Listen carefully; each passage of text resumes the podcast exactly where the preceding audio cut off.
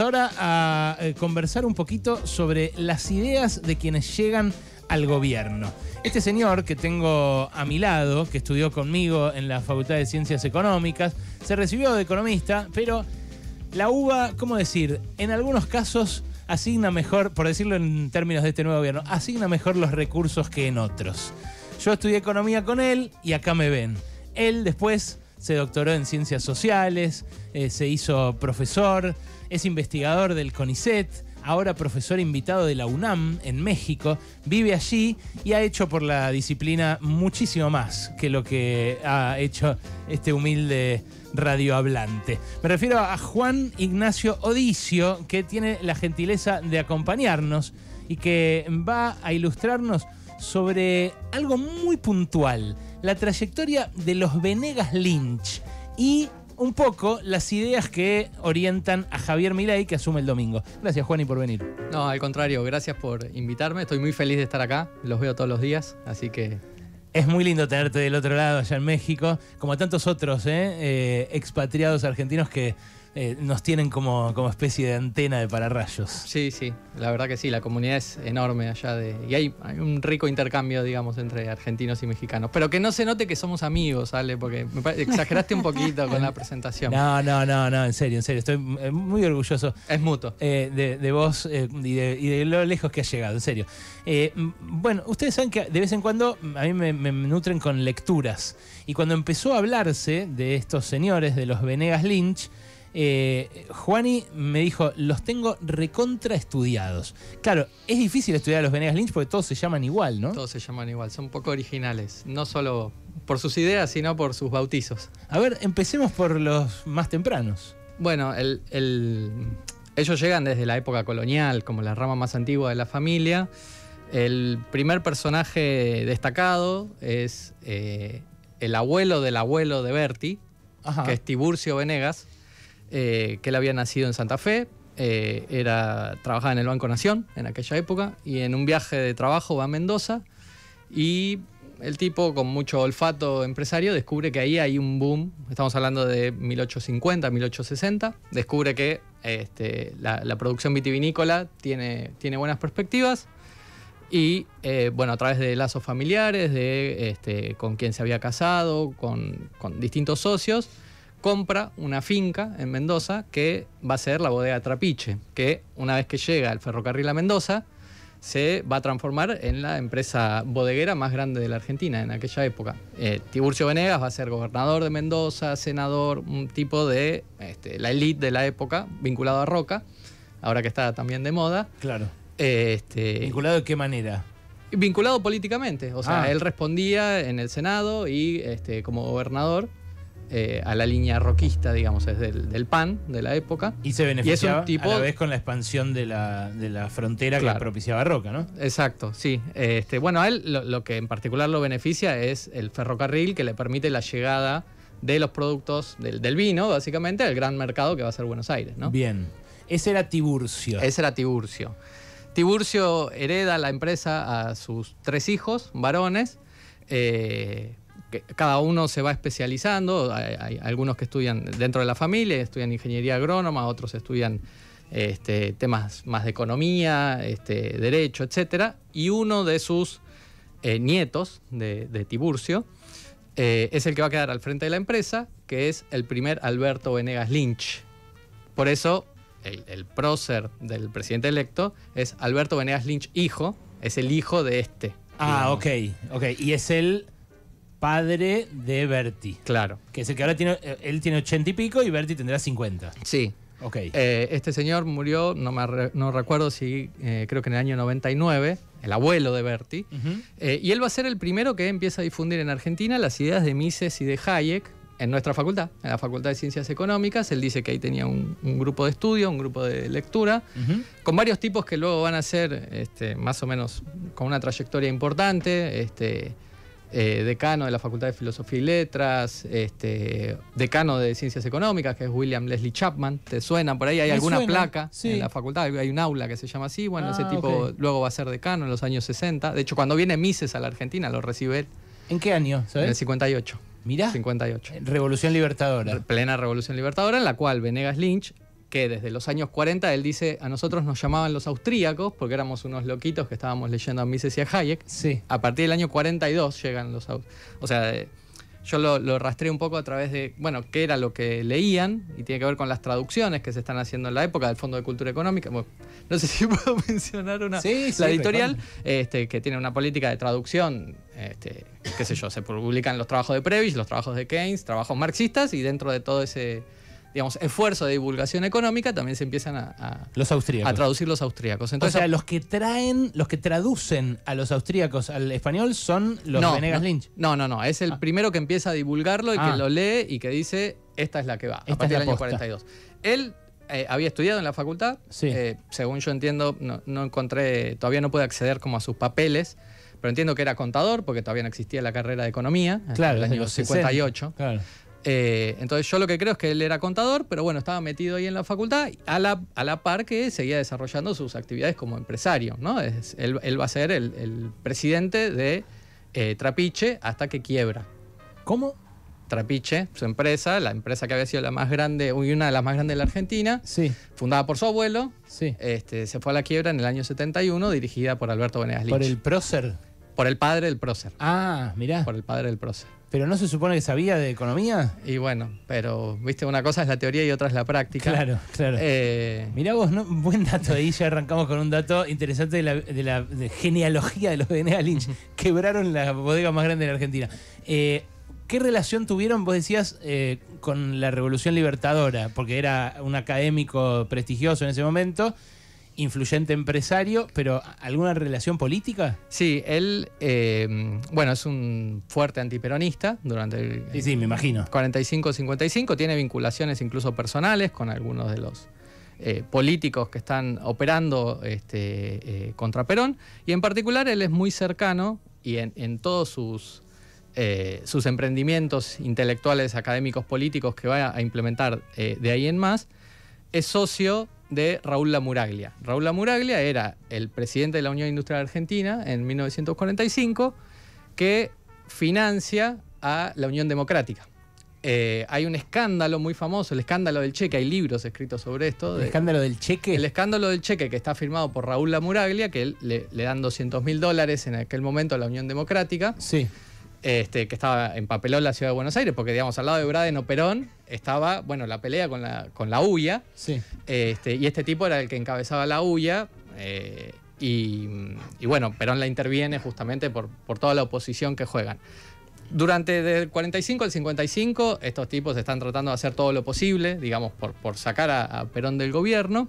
De hecho, hay un, in- un intento previo del golpe, el del 16 de junio del 55, cuando son las famosas del Cristo Vence, la Marina bombardeando la Plaza de Mayo, etcétera, que era en un homenaje a desagravio a la, a la bandera, porque supuestamente se había eh, pisoteado y no me acuerdo si prendido fuego incluso una bandera en el acto de Corpus Christi, organizado por digamos, los grupos católicos antiperonistas, y en los cuales, bueno, habían tenido participación estos tipos, Raúl Lamuraglia, y eh, yo la, la- la referencia más eh, concreta que encontré ahí es que cuando se está preparando el golpe, los golpistas dicen, bueno, lo que vamos a hacer es formar un triunvirato, un triunvirato civil que asuma el poder una vez que se consuma el golpe. Cuando se estaba preparando el golpe del 55. El golpe del de la 55. Libertadora. El golpe es de septiembre. Sí. En junio Sí. está este, este primer... El bombardeo. eh, el, bol- el bombardeo.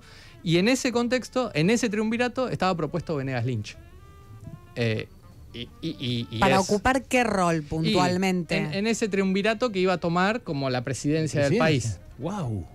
Eh, él dice que no, que, que- que- que, bueno, no quiere eh, tener ese tipo de, de exposición. Mm.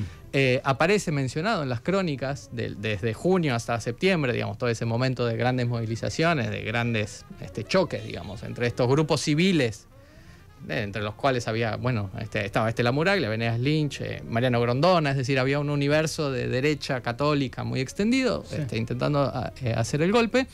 Viene el golpe y un poco como eh, reconocimiento también a esa participación, a Venegas Lynch lo nombran agregado en la embajada en Washington. Se va como Mm. funcionario a Estados Unidos y ahí es donde él entra en contacto con los eh, austríacos norteamericanos, con los libertarios norteamericanos que habían empezado desde antes su tarea. Y él dice, bueno, lo que quiero hacer es esto mismo, llevarlo este, a Argentina. ¿no? A través del diario La Prensa, originalmente, porque el otro que aparece ahí, que está, por ejemplo, están mencionados en el libro que escribe Perón en cuanto se va al exilio, este, Las fuerzas del derecho a las bestias, mm. dicen, bueno, la Muraglia y Gainza Paz son los que financiaron el golpe. Ellos son el comando civil del golpe. Y ellos están. Gainza Paz, el dueño de, el dueño de, la, prensa. Sí, que había sido expropiado ¿no? durante, el eh, durante el peronismo. Estos son los, los socios de, de Nietzsche, que les lo van a, apoyar en el año 57, cuando él todavía está en Estados Unidos y, y funda el Centro de Estudios sobre la Libertad y empieza a traducir las obras de todos los austríacos. De hecho, recordarán, el presidente electo dice, yo me hice, yo era neoclásico, estaba muy equivocado, y me hice libertario cuando leí un libro de Rothbard. Rothbard, sí. El que tradujo ese libro fue Venegas Lynch y lo publicó acá en Buenos Aires. Ah, ahí está. Por eso, siempre estamos hablando del padre del prócer. Del padre del prócer. sí, eh, el prócer empieza a figurar a finales de los años 60. Sí. Este, que él, bueno, tiene muchas anécdotas diciendo que por suerte su padre, él eh, estudia en la Facultad de Ciencias Económicas, era este, un marxista keynesiano, hasta que el padre lo empieza a orientar, se va a Estados Unidos a, estudiar a finales de los años 60, a principios de los 70. En esas vinculaciones y esas redes va a lo que es hasta la fecha el, centro latinoamericano del pensamiento neoliberal, que es la Universidad Francisco Marroquín en Guatemala. Y él vuelve y dice, yo quiero hacer, como el padre había hecho un think tank, digamos en los 50, el hijo, el prócer, dice, bueno, hay que hacer una, una universidad para los empresarios que empiece a bajar esta, esta ideología que no estaba presente en la Argentina, era muy marginal. Y es el SEADE, que le dio el doctorado honoris causa a nuestro presidente recientemente. ¡Wow! El SEADE funciona, eh, si no recuerdo mal, en la Universidad Austral. El SEADE es eh, una universidad, ah. la Escuela de Estudios de Administración y Economía, una cosa así. Ah, eh, no, claro, lo de la Universidad Austral es el IAE, es el Instituto Argentino de la Empresa. Bueno, ¿y qué es lo que lo lleva a Venegas Lynch a deslumbrarse con la escuela austríaca? ¿Hay alguna experiencia eh, en otras partes del mundo que diga, bueno, esto funciona, me gusta? ¿Por qué razón llega a deslumbrarse con eso? Bueno, yo creo que ahí eh, es en ese contexto de los años 40, 50. No sé si diría alguna experiencia personal, pero hay un discurso que viene sobre todo de Hayek y un libro muy famoso que escribe en el 44, que es El Camino de Servidumbre, que dice que no hay opción, que no hay tercera vía. O tenés libre mercado y capitalismo este, completamente desregulado, o todo es una variante del socialismo. ¿No? Por eso yo digo que es el síndrome del abuelo Simpson. ¿Vieron cómo está el abuelo Simpson que ve a la muerte en todos lados? Sí. Y entonces sale Maggie y, y Lisa le dice, no, abuelo es Maggie. Bueno, es lo mismo. Estos tipos ven socialismo en todos lados porque lo que no sea libre mercado a ultranza es socialismo. Es socialismo. Es loco porque justamente eh, Keynes aparece eh, como una reacción del capitalismo para salvarse de la revolución socialista, ¿no? Es un intento de, remozo del capitalismo, un poco guiado por el Estado, para que no hagan la revolución los zurdos. No, no, es, es una lectura un tanto... Eh, eh, extraña, muy, muy extrema, porque todo, todo absolutamente conduce hacia el totalitarismo. O sea, si el Estado hace eh, eh, eso, ¿no? El, síndrome del abuelo Simpson, creo, creo que es lo suficientemente claro. Y, ellos son los primeros que empiezan a decir el peronismo, la CEPAL, Keynes, Prebisch, todo, todo eso es comunismo. Todo esto tiende hacia el, hacia el totalitarismo. Entonces, da un argumento supuestamente de, de filosofía política, digamos, este, para señalar que Perón y todo lo que vino después era una vía socializante, porque por otro lado es bien interesante, cuando uno ve las posiciones, tanto del prócer como del padre, ellos se oponían, o sea, se ponen a Martínez de Oz. Martínez de Oz es socialista para ellos. No, no puede ser. Alzogaray es socialista. ¿Por qué razón? En el caso de ellos puntual. Por, eso, porque este, en, vez de retirar completamente al Estado, hay áreas en las cuales, este, eh, por eso en, términos estrictos, digamos, eh, teóricos, son contrarios a la deuda externa, por ejemplo. ¿no? Este, porque eso implica un crecimiento de las atribuciones, de las posibilidades, de los recursos que maneja el Estado. Para ellos el Estado no debería existir. A ver, esto puede resultar muy interesante el lunes cuando escuchemos los primeros anuncios de Toto Caputo, que básicamente a lo que se dedica es a tomar deuda externa. Eh, ¿Cómo es que están en contra los que reivindican el pensamiento libertario? De la deuda externa. ¿Quién es Rothbard, este mismo Rothbard? Y son todos, en realidad el propio Hayek, Mises, son muy contrarios al, Fondo Monetario. Eh, dicen que instilan una este, ideología colectivista y sobre todo con esto de las condicionalidades y de sus programas, digamos que se aplican en Argentina desde, justamente desde la Revolución Libertadora en adelante, Sí. Este, no, no, no tienden hacia la, la dirección correcta. Lo mismo la Alianza para el Progreso, la ayuda norteamericana, los tipos todo el tiempo están diciendo le estamos dando plata a los socialistas, ¿no? Este, en, Wow. el, en el marco de los años 60, con la radicalización que, que- que está sucediendo, Estados Unidos suelta un montón de plata, y ellos dicen, dejemos de financiar porque se nos vienen en contra. Eh, y sobre todo, por ejemplo, tienen una cosa contra lo tecnocrático, ¿no? De que puede haber cinco tipos que se reúnen en, en- en una oficina, en Washington, en el fondo, en alguna reunión, y que ellos decidan sobre el rumbo de la economía, porque tiene que estar completamente descentralizada. Entonces es un supraestado con el cual ellos no están de acuerdo. Qué interesante. Ahora, con este rechazo a la figura del Estado, ¿no? Que vos decís tan extrema. ¿Cómo ves la posibilidad de que tengan algún tipo de injerencia en el gobierno de Milei? Porque más allá de que Milei eh, los elogió a, eh, a toda la familia de los Venegas Lynch, eh, vemos que ahora no están muy presentes, por lo menos eh, en el gabinete. Vemos que están em, dando marcha atrás con muchas de, de los planteos que venían diciendo en la campaña. ¿Cómo ves que pueden tener injerencia más allá de la admiración que pueda tener Milei hacia ellos? Y lo que pasa desde el punto de vista doctrinario, y yo lo que vengo viendo desde este, desde el abuelo, digamos, de Venegas Lynch, es que es una filosofía impracticable, digamos, porque es no entender cómo funciona una sociedad, poder pensar que, digamos, puede funcionar sin Estado, como individuos atomizados, cada uno de nosotros, tomando decisiones en abstracto.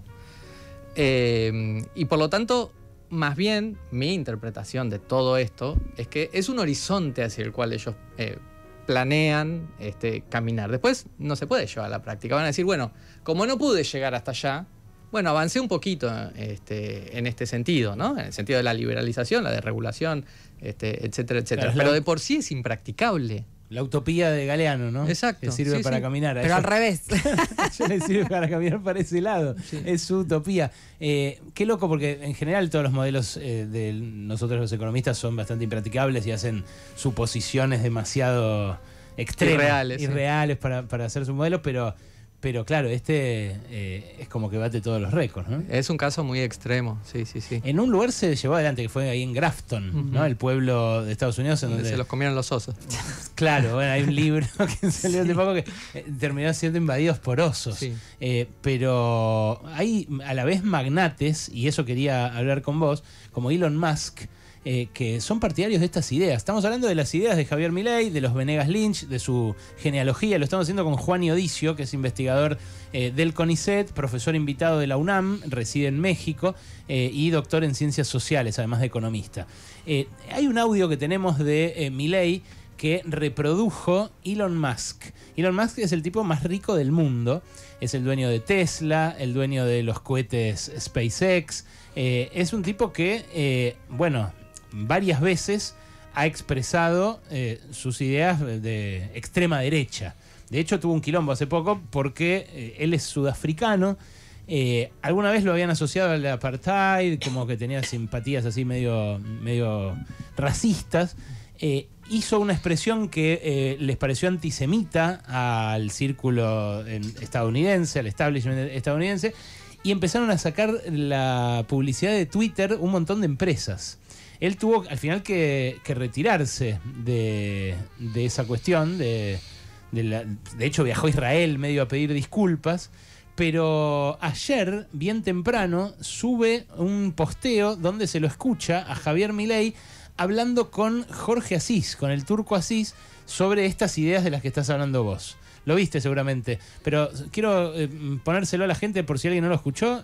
Dura unos 30 segundos. Esto reprodujo En Elon primer Musk. lugar, hay, hay una frase de Milton Friedman que me parece sublime respecto a estos temas, que es, cuando vos pones la igualdad por encima de la libertad, no terminás consiguiendo ninguna de las dos. Cuando vos pones la libertad por encima de la igualdad, conseguís muchas de ambas. El propio John Stuart Mill señalaba que una sociedad donde hace tanto hincapié en la igualdad, a la postre se vuelve una sociedad de saqueadores y se hunde. Esa es la historia de Argentina. Hablaban de la tiranía de las mayorías. Bueno, por eso, ahí justamente, justamente el punto cuál es, que la justicia social es injusta. No hay nada más injusto que la justicia social. Porque ¿cuál es el gran logro del liberalismo? El gran logro del liberalismo es haber logrado la igualdad ante la ley. Es decir, la ley es la misma para todos. Cuando vos vas por el tema de la justicia social, que es la redistribución del ingreso, vos en el fondo lo que estás haciendo es utilizar el aparato represivo del Estado para sacarle al exitoso, para distribuirlo antojadizamente en función de lo que quiere el que está en la poltrona. Esto igual es un video de hace un par de años, pero Elon Musk lo destaca porque se siente 100% de acuerdo con esto.